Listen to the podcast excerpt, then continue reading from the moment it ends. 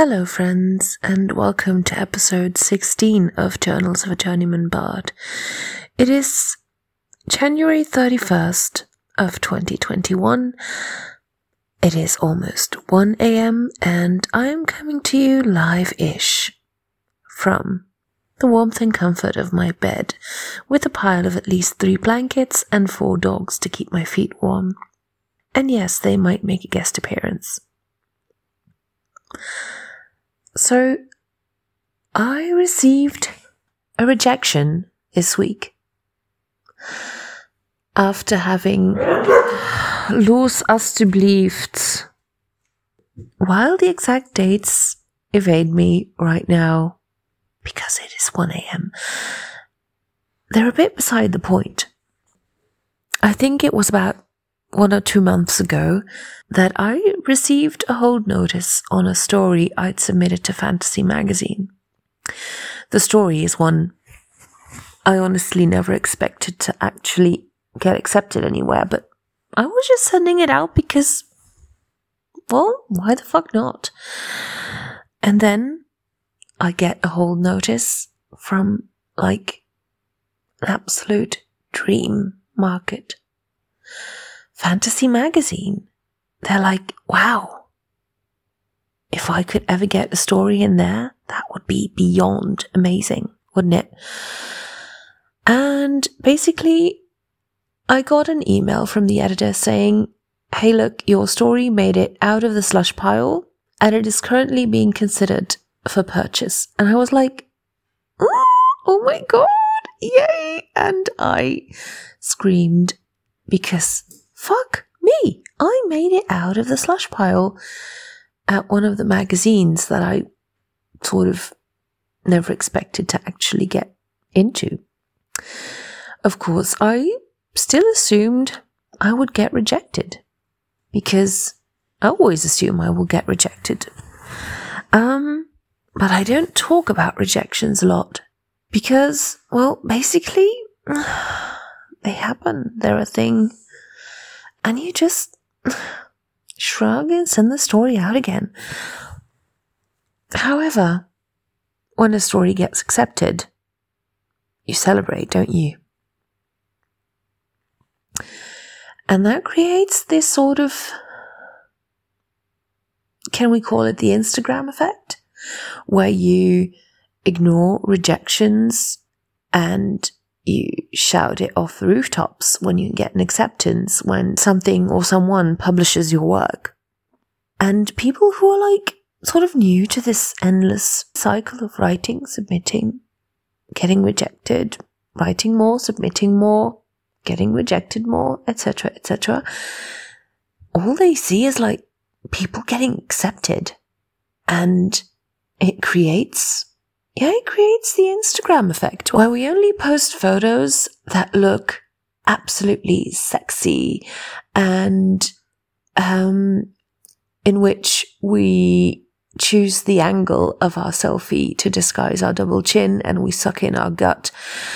Um, and you discard the photos of your um, lockdown baking endeavors whenever they look like someone already ate it which let's face it, it happens. But are you going to photograph it? No. Are you going to like share it with the world? Fuck no. You just eat it and you forget it ever happened, don't you? Except then some people start thinking your life really is that perfect.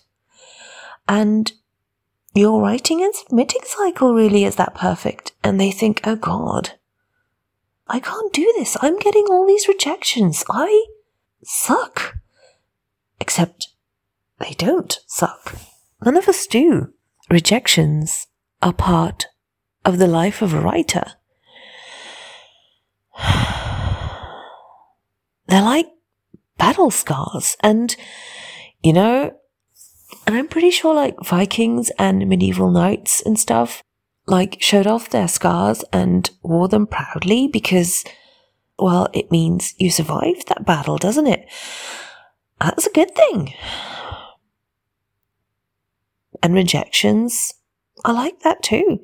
Getting rejections means you submitted a thing and submitting a thing, sending your work out there to be judged is bloody scary and it's something to be proud of and it's something to rejoice over and celebrate. And so that means rejection is something to be proud of and celebrate too, because you can't have one without the other.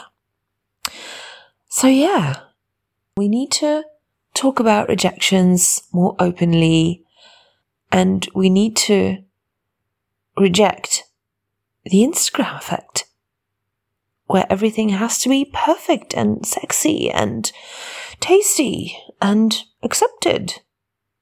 Sometimes you get a form rejection, and that's bloody fine. It means you're a working writer. It means you're doing the work of that working writer. We should all take more pride in that. So next time, next time I get rejected, I'm going to celebrate it. Yeah, I'm definitely going to celebrate it. How about you? Um, do you celebrate your successes? Do you celebrate your failures? How do you celebrate whatever it is you celebrate? So, yeah, let's talk about rejection. Let's normalize talking about rejection and let's keep doing that.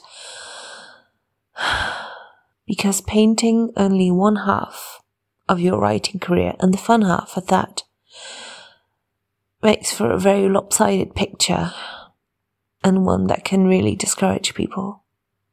Me, I'm bloody proud about getting an email that says, Hey, we're not going to buy this story, but it was a really close call. Um, everyone who got that hold notice probably got the same rejection that says, Hey, we don't, we're not buying it, but you came so close. And we did come so close because that market gets a literal crap ton of submissions during their submission week every month. And to make it out of the slush pile and onto the maybe pile, shit, that's a win in my book.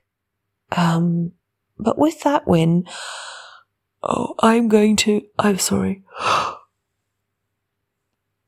I'm going to call it at night because it will be 1 a.m. in six minutes and I've got a lot of work to do tomorrow, so I should probably try to sleep. I will, however, talk to you all again soon. Bye bye, friends.